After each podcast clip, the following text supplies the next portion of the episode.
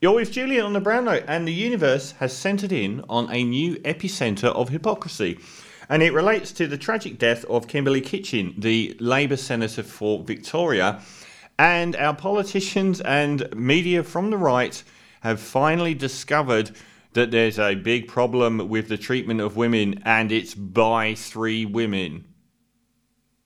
Uh, for some reason, Kristina Keneally, Penny Wong, I can't remember who the third one was. I'm just not even going to pay it lip service, to be honest. So she tragically died of a heart attack, age 52, and there has been an outpouring of grief because apparently she was critical that Penny Wong and Keneally and uh, maybe it was Tanya, I don't even care, had been mean to her and got called mean girls. And apparently, this is the. Um, finally, the right wing of our politics and media care about the treatment of women as long as it's by other women. This is like the disgrace of them trying to link her death to what they are saying was bullying is just the most galling crap. They are actually trying to allude to the fact that her heart attack was a result of the mean girls bullying her. Which, of course, it wasn't. Now, the whole Mean Girls thing is absolute sexist garbage in the first place. She I'm trying to find this full names. So it was Keneally Wong Gallagher, the um, the the Mean Girls that they've called Mean Girls. The amazing amount of sexism on display in this is just astonishing. For a start, Kimberley was in a world of astonishingly combative and brutal politics. So apparently, um, this is some unheard of thing that's never happened before. That um, a politician might actually have enemies or people that don't get along with them. And um, they've dubbed them the mean girls in the most. It, it, it's like these guys, and they've and you can tell how many editors have got women to write these articles. It's so transparent at the Sydney Morning Herald, the Sun Herald, Daily Telegraph. Uh, oh, we better, better get a woman journo to write this garbage. But the the idea that they're reducing probably a, a group of the most capable, intelligent, strong politicians in the country to a trope associated with teenage girls being nasty at school tells you everything you need to know about this story. Only very superior public posh boy school educated lifelong misogynists could even come up with that in the first place. But the hypocrisy of these people, there has been an overwhelming tidal wave of liberal and national politicians embroiled up to their necks in misogyny and bullying over these last years. We know there has. We've just got over the last great, latest Grace Tame scandal. We're just hearing about how the alleged rapist of Brittany Higgins is trying to get his case deferred. The staff of the Liberal Party who alleges she was raped inside Liberal offices and the whole thing covered up by the Liberals. Suddenly, all these people care about the treatment of women as long as it's by other women. This is garbage. Now, if you really care about Kimberley Kitchener and the treatment, sorry, Kitchener, Kitching, I'm going First World War. Uh, you really care about Kimberley Kitching, why don't we go back to her quote her tweet from the 3rd of September 2018. Whistleblower Liberal MPs Julia Banks, Craig Laundy, and Senator Linda Reynolds have revealed PM Scott Morrison has thugs, standover men, and bullies operating in his own Liberal Party room. When will Scott Morrison take action against this? He's ordered an investigation. Scott Morrison's out there today accusing Anthony Albanese of presiding over bullying and sexism. It's not Anthony Albanese who's named by Kimberley Kitching as being a bully, is it? She asked for you to be investigated over bullying Scott Morrison. And the Sydney Morning Herald, they have come out swinging as well. I mean, they're virtually the Liberal Party. They attacked her to get back at her husband, who was a factional power broker. Fairfax attacks Kimberley Kitching to get back at Andrew Landeryou again. They were on her back like mad.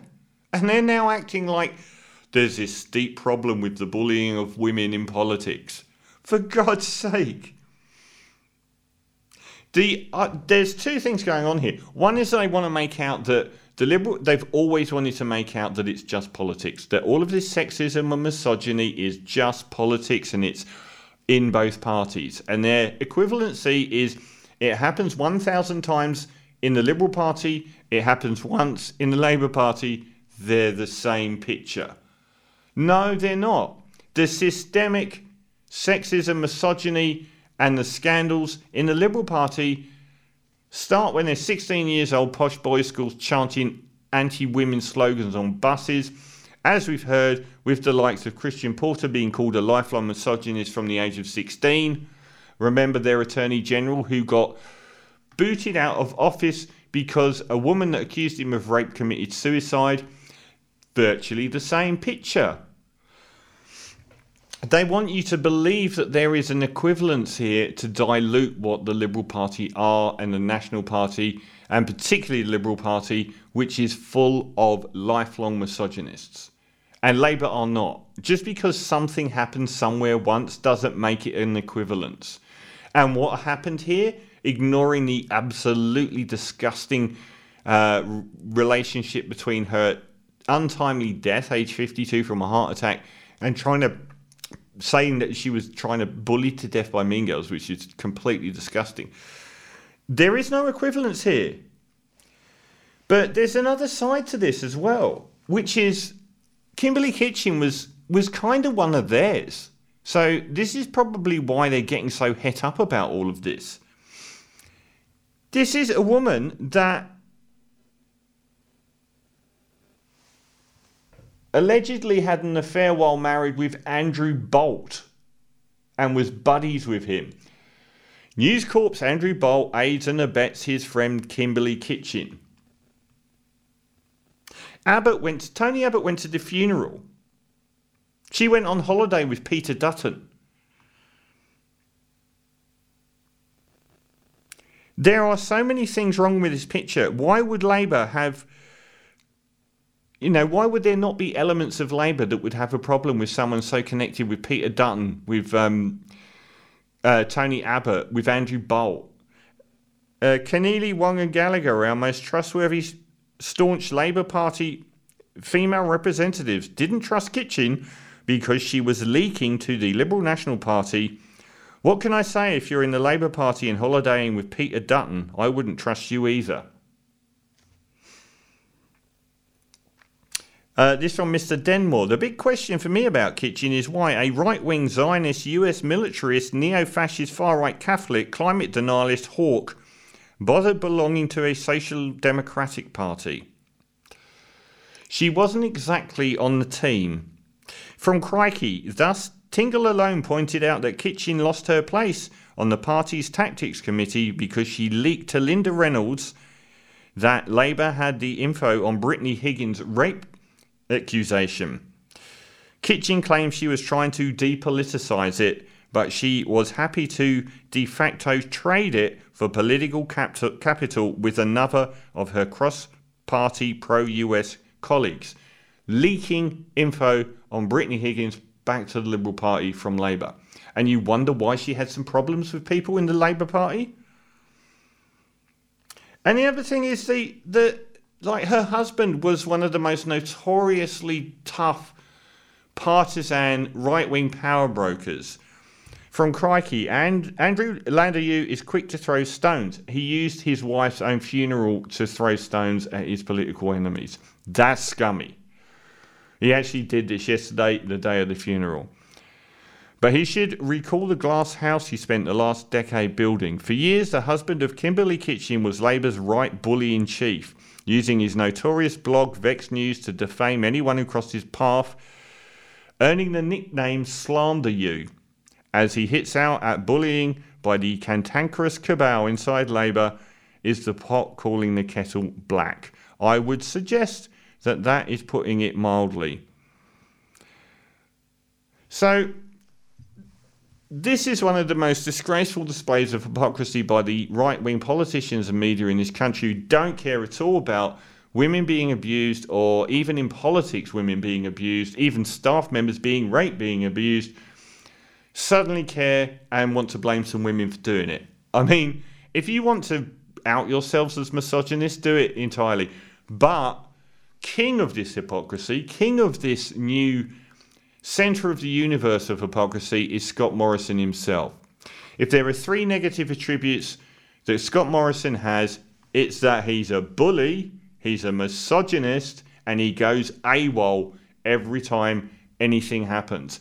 In fact, there are entire websites all about Scotty going AWOL because he doesn't hold a hose mate. He is the most famous politician for going AWOL Gladys Berejiklian called him an evil bully, and he is now hammering Anthony Albanese for going AWOL and supporting uh, bad treatment of women and bullying against women from Scott Morrison. The guile that you would have to have to be Scott Morrison and do that is beyond belief.